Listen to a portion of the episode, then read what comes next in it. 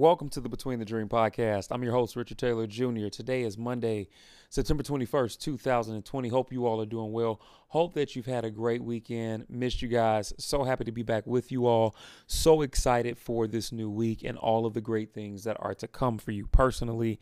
And then, of course, all of the great content that's getting ready to be put out this week. Um, just a quick overview that I'm so excited about as we dive deeper into the conversation of suicide prevention. This week, of course, we have today's conversation that I'm super stoked about. And then um, I'm going to have some really intentional conversation this week.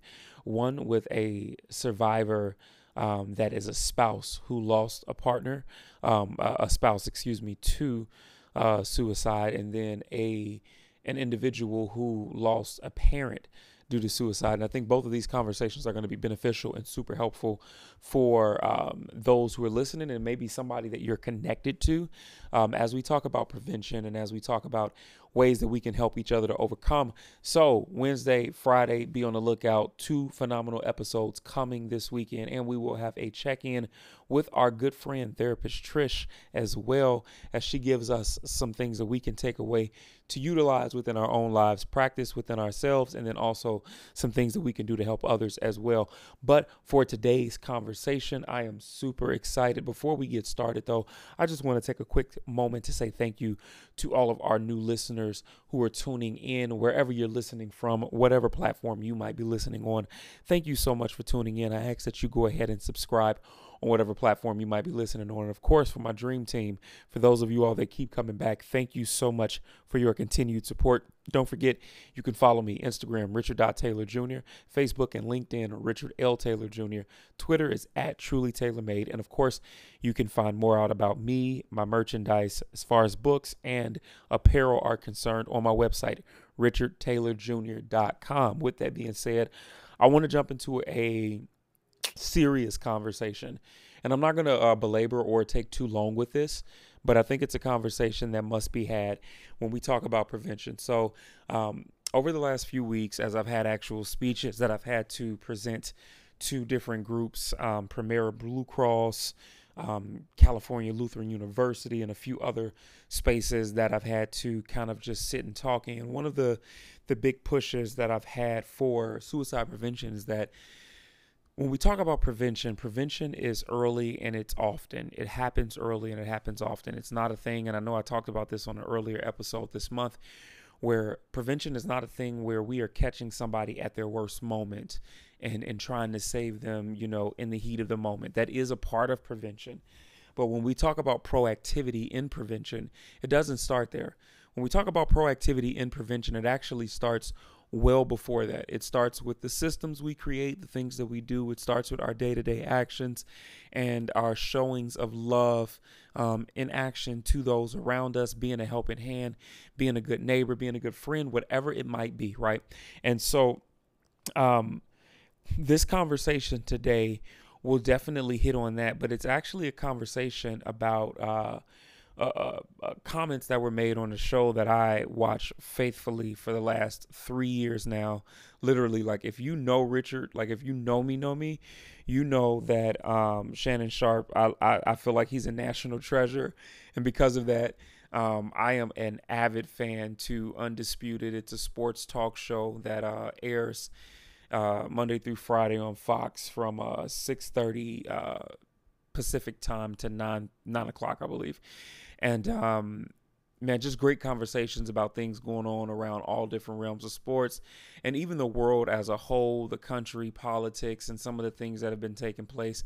As a lot of this is intertwined, and it, it definitely has a shared space of community. And so, this uh, this actually took place about a week ago, and I, I wanted to make sure that when I spoke on this, I didn't speak out of raw emotion and frustration, but took the time to actually consider um, what I wanted to say, how it would be received, and then also coming in a way where it's not condemnation, but rather how can we utilize this as a time to learn, as a lesson to learn um, from what's taking place. And so, um, earlier uh, in the week before last, uh, the Dallas uh, the Dallas Cowboys quarterback Dak Prescott came out um, on an interview with admissions of depression, and um, he was actually admitting that he had dealt with it um, at the start of COVID, but it kind of lingered early on because Dak Prescott actually lost um, one of his older brothers to a suicide attempt. And from that, it led him into a, a huge slump of depression and uh, anxiety. And I, when I heard Dak mention it, I was like, man, like that's that's great to hear this leader taking this stance to say, hey, like, yo, this is a real thing. This is what I've dealt with, and I think that it's important that um that I admit it, right? So I want to say it was Thursday of uh, not this past week, but the week before last, where um, there was a conversation on Undisputed about it. Shannon Sharpe is talking about it, and he's praising Dak for being bold enough to do it. And then Skip Bayless, you know, and I know that you know, Skip's whole thing is, and uh, TV in general, um, it's a lot of caricatures, and so, um, you know, we, we, they're playing these roles, and and a lot of it is for the TV, but you know, a lot of these thoughts are their own as well, and so Skip made this comment about Dak's public admission, and he essentially um, suggested that. Um, Dak admitting this publicly um, was a sign of weakness. Um, and and from this, it actually grew a lot of criticism on Thursday and Friday on Skip Bayless. And I, I watched that episode, and then I watched the episode after where Skip, you know, basically tried to come on and um, I guess you could say clean it up. Let's let's just call it damage control. And and Skip got on and he talked about how you know he had received a lot of criticism for his comments um, during what he said on that episode of Undisputed, which might have actually been aired on Friday now that I'm thinking about it. And he said that his comments were misconstrued and that he only meant that that Dak Prescott should have sought help when he first started uh, feeling depressed during the the start of the coronavirus pandemic and not waited. But unfortunately, that's not what Skip said, right? He, he, it's it's easy to say, "Oh, my comments were being misconstrued, but you, the reality is is that you said what you said, and I think what's so important here is the follow up to what Skip Bayless said um, the day before, making this kind of like recanting of a statement, I guess. Um, Skip went on not only to talk about the sign of weakness, but there were several things that were said um, prior to that that I thought were important. He talked about how you know, Dak is the quarterback of America's team, right? That was his big push. He was like, You are the quarterback of the Dallas Cowboys. Um, and and and with that being the case, essentially, you can't show any kind of weakness or admit stuff like this. Um, one because you have to lead, and two because it could be used against you. And so, I wanted to really break this down because I think that there are several things that we can take from here. And I'm not going to condemn Skip Bayless because I think that he's received enough of that already. And if you know anything about me, you know I am a glass half full and a grace filled person, or at least I try and be. And so I think that there's a heavy learning lesson in here from what Skip Bayless said because it's not just a Skip Bayless thing. There are many people in this world who actually not only agree but carry that same kind of ideology from what Skip originally stated. And I think it's very important to note too that Skip Bayless also tried to clarify statements on both days um, with this whole notion of, you know, I believe that if it's clinical depression, I, I totally encourage people to go and get checked out and seek help. That's fine. But with Skip's comment, I think that the irresponsibility and maybe the the ignorance, and when I say ignorance, I don't say this in a um, a mean way, but just in a in an uninformed way, an ill-advised way, and that is that clinical depression is not the only form of depression. Um, you know, some people deal with what we would call situational depression, right? Which situational depression can actually happen um, in in a moments in time like a COVID nineteen, where you're not used to life happening in this way, where uh, you lose your job, or maybe it's a traumatic experience where you you lose your your loved one.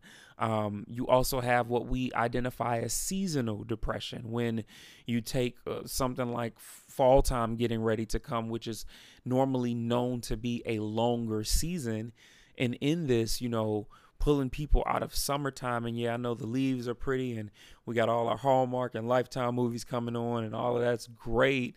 But the reality is, is that, you know, we go from the sun setting at 930 to the sun setting at four o'clock. And so what we're noticing in the, these moments is that as the season changes, right? If you are living in an area like Seattle, our fall times are beautiful, but that's early fall. When you talk about that, that hard hitting um, part of fall that comes towards the end of October, where November is now here, and, and, and you might get a day or two of sun in between every so often.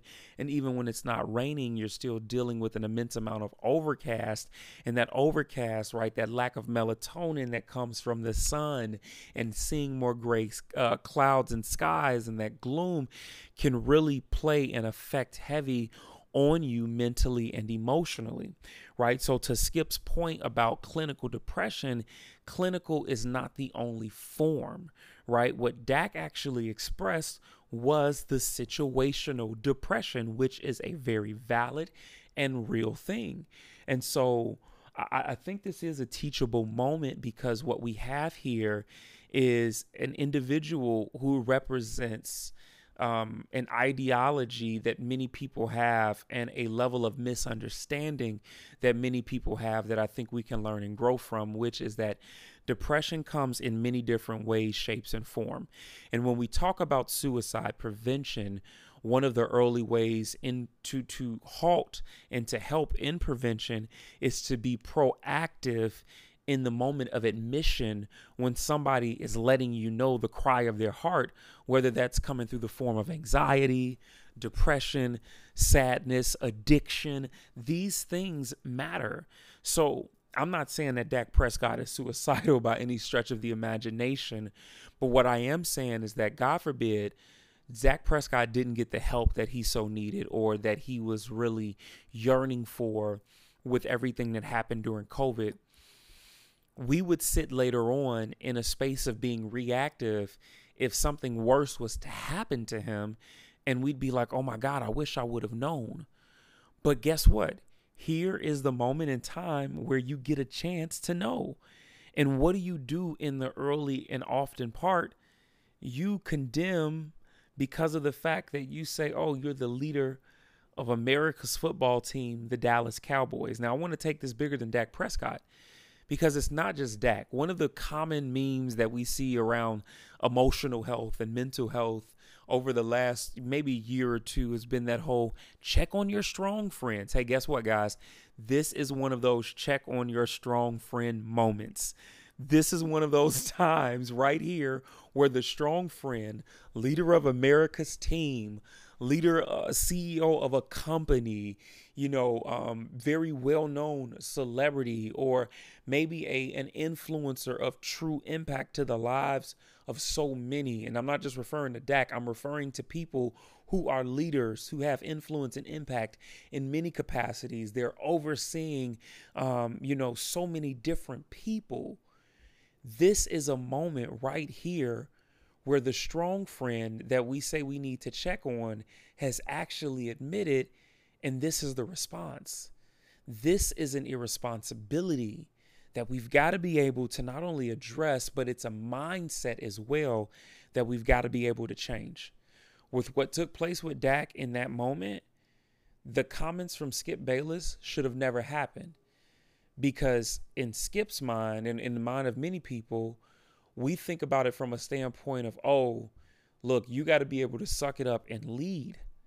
But the reality is, is that when we talk about leaders specifically that deal with depression, anxiety, uh, mental and emotional slumps, a lot of times they're not getting the help that they need because the notion is to suck it up, continue to move forward, and just lead the people. Two things wrong with that though. The first is that we're not leaving space for healing for those kind of individuals. And all we're actually doing in that mindset is further pushing them into what could potentially become a burnout. If it becomes a burnout, what you tend to see happen are those same critics will then talk about you for your lack of production and productivity because you're burning out. Well, I just don't understand why why they're they're functioning like this. I just don't get it. Like why are they why are they moving like this? Why haven't they been as productive? And it's for the very reason that that started this in the first place, which is the fact that you wanted them to be quiet and continue to lead without getting the help that they so so much needed, right? So very much needed. And and, and then the second piece that that really hits home for me is that not only is it a burnout, but if leaders burn out for too long, they can actually start bleeding out on those that they're supposed to be leading. In moments and times where you're supposed to see productivity and you're supposed to be able to pour out and invest into others who are looking up to you, who are following you, what you really start to see happen is they're bleeding out on those people. And when I say bleeding out, I want to dive into that a little bit. They're they're hurting those that they're supposed to be leading. They are becoming ineffective in their leadership skills and abilities because of the fact that they are taking their burnout, their hurt, their pain, their confusion and frustration out on those around them so now not only are they unproductive as leaders, but the productivity of everybody else around them is starting to suffer as well. And this is why it's so important for us to make sure that we are paying attention and understanding that when we have the conversation of suicide prevention, it doesn't start when somebody's standing on the bridge getting ready to jump off or on the tracks getting ready to get hit by a train or trying to walk in the traffic. It, starts in moments like this to where, hey, we've got a beautiful opportunity to nip this thing in the bud by listening to them, by coming to their aid. I don't care how much money they make. I don't care the celebrity status. Understanding that these types of issues can attack us all in different ways. And even though the attack look di- looks different, the the one reality and truth that holds and stands firm is that the end result is the same. It brings about confusion. It brings about pain. It brings about the feelings of loneliness. It can lead to a deeper slump of depression. It can lead to greater questioning of one's purpose that can open the doorway to to not only questioning purpose but now questioning existence. And so what am I saying? We've got to do a better job of of of looking at what took place with Skip Bayless's words and what happened with Dak Prescott and understand that we've got millions of Dak Prescotts around the world. And some might say, "Oh, you're an NFL player, you're making millions of dollars, you got everything you need. And to that, I would challenge the ignorant notion that thinks that monetary means take away or somehow move or make you exempt from dealing with the normal human problems because at the end of the day, millions of dollars stripped away, you're still a human being. I heard a speaker one time talk about how depression can look different for many people. It could be an, a homeless individual who is looking at their life circumstance and the fact that they've been homeless and trying to find food to eat for the longest and they're sitting there literally considering their life's purpose as a homeless individual constantly having to beg constantly having to be humiliated and depression is already evident and suicide can slip in in a moment's time like that. And then they went on to say that it could be a middle class American, a middle class individual from any part of the world where, okay, life's all right, you kind of all right with money, but you still got bills piling up and you got issues with your family. And as you see those red notices coming in, or as it seems like life keeps happening and it's one thing after another, maybe the marriage isn't going well, maybe the kids are are losing it. Depression and, and, and the thoughts of suicide can seep in there. And then they finally went on to talk about how it could be a very wealthy individual, celebrity maybe, maybe somebody of power, maybe somebody with position and title sitting in their nice mansion with a glass of wine off of the counter as they're sitting in their hot tub contemplating just how lonely they are. How they've been used time and time again, how they've been critiqued, and how they didn't necessarily ask for all of the extra things that came with the spotlight, the clout, they didn't ask to be ridiculed. They didn't ask to be criticized, but they are because it comes with the territory. And because of that, they feel alone. And suicide can seep in in a moment like that. And I think it's so critical that we think about that because it's not about how much money you're making, it's not about how much money you're necessarily not making. We all have a mental health. And because of that, it only takes the right thing to trigger us, to traumatize us, and to drag us into a space that we're now we are susceptible to greater issues because we're being hit with something that was able to push the right buttons on us. And so I really just want to encourage you all as you go throughout this week take some time to consider in those moments where people are expressing their hurt and pain like a Dak Prescott, or maybe expressing it through actions that might be in the form of anger or frustration. And I wanted I want to touch on that real quick. I had a mentor say this to me a few years ago. We were sitting down at dinner and he was like, "Richard, I'm learning to see people not for their actions, but to see the hurt and pain under the actions." I'm learning to see them for their hurt and their pain. And that really stuck out to me because I know it can be very easy for us to be ready to say, yo, run the fade. Like, you want to talk to me like you crazy. You want to act a fool. I'll act a fool with you. But what happens if what we're really seeing is an outlashing to somebody else's misery, right? Do we allow their misery to control us and we start to respond in the same way? Absolutely not. But what happens if in their misery we can learn to see them in their hurt and their pain and we don't respond in the same way, but we rise above and in this we can actually spread some love because we just don't know how far that hurt, misery and pain could be getting ready to take them.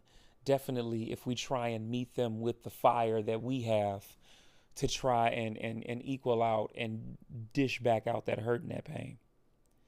I just want to encourage you all this week to deal with the misconceptions, to deal with this this false ideology that tells us that you've got to be a certain way or it's got to be clinical in order for it to be real. No, that's not the case. This thing is so serious. COVID has done nothing but put an extra bright light on it. It's been here for the longest time. I'm hearing a lot of people right now say, Oh my God, your work is so important, definitely in a time like this. Eh, maybe. But this work is important all the time because we all have a mental health. And we all have a mental health, whether it's a pandemic or whether life is going well. And I think that that's something that we've got to remember that it doesn't take a COVID for us to see things like this. And this is why I think it's so important that we remain on the side of being proactive. So, in a moment like this, where you get somebody like Dak Prescott, leader of America's team, to admit something of this magnitude, we listen to it the same way we would to somebody else. I think we've got to get out of the mindset of how we look at people when they share their issues and their problems, thinking that, oh, because you're this, you shouldn't have to deal with this. I love you guys, but I'm going to be completely honest. That's ignorance at its finest. I gave an example about this a few years back, and I want to give it again. It was actually last year. I think it was the first time I, I mentioned it in a speech, and I'm done after this. I talked about the comparison to how, and I don't know if it was uh, intentional, subliminal, whatever, but Marvel comics, specifically Marvel movies um, and entertainment, they they did a great job of kind of showing us how we approach our thoughts and, and, and our reactions and mental health. And it essentially had to do with um, Tony Stark in Iron Man 3 when he was sitting at the table with Brody and um, the little boy who was helping him out. And he starts having these flashbacks to the first Iron Man movie when he was locked up in the cave and he was building the original Iron Man suit suit, excuse me. Um, and in that he runs out of the restaurant that they're sitting in, goes to his suit, and he gets diagnosed by the AI system inside of the suit at the time, which was Jarvis. I think it was Jarvis. Um, and essentially, it's like Mr. Stark, you are you're experiencing a panic attack, and from that, we find out that Tony Stark has PTSD, and so it was amazing to see people's response in that moment because it was like, oh my God, Tony Stark, the leader of the Avengers, one of the leaders of the Avengers, is dealing with PTSD and he's having all of these traumatic flashbacks and it's it's causing him not to be his best self. But then we fast forward to 2019 and we're watching Avengers Endgame and up on the screen pops a very fat and out of shape Thor who's become an alcoholic because of his depression and literally losing everyone. I don't think people pay attention to the lineage of Thor's loss, but it it stems deep. He lost his mother in the second movie. He lost his father in the third movie. He lost his brother right after that. And then half of the world ends up being killed because he was so gung ho on trying to stick an axe in Thanos' chest and he should have went for the head, right? And he blames himself. But as soon as this big Lebowski looking Thor comes on the screen, we all laugh and it's a joke. And while that was for the stance of entertainment in that moment, what I noticed and identified was that this is actually a real life look at how we approach and the ideologies that we have around mental health. If it doesn't look a certain way, we either don't care about it, we lack empathy with it, or it's a joke to us. And all I'm saying is as we move forward, let's make sure that we take every form and facet of mental health seriously and keep the same energy all around to be able to love and help others who might be going through. That's my message for you all today. I love you guys and I want to see you win in all you do. Thank you so much for listening in. If you feel like somebody can use this, uh, please feel free to share it. And if you're the individual struggling, I just want to let you know your life has such a great purpose. Trouble and times do not last always, and I need you to remember that. This too shall pass. Help is here for you. You deserve help, and it's time for you to get that help that you need so you can live a more fruitful life on the other side. You're not losing in life. You're not failing. You're simply between the dream.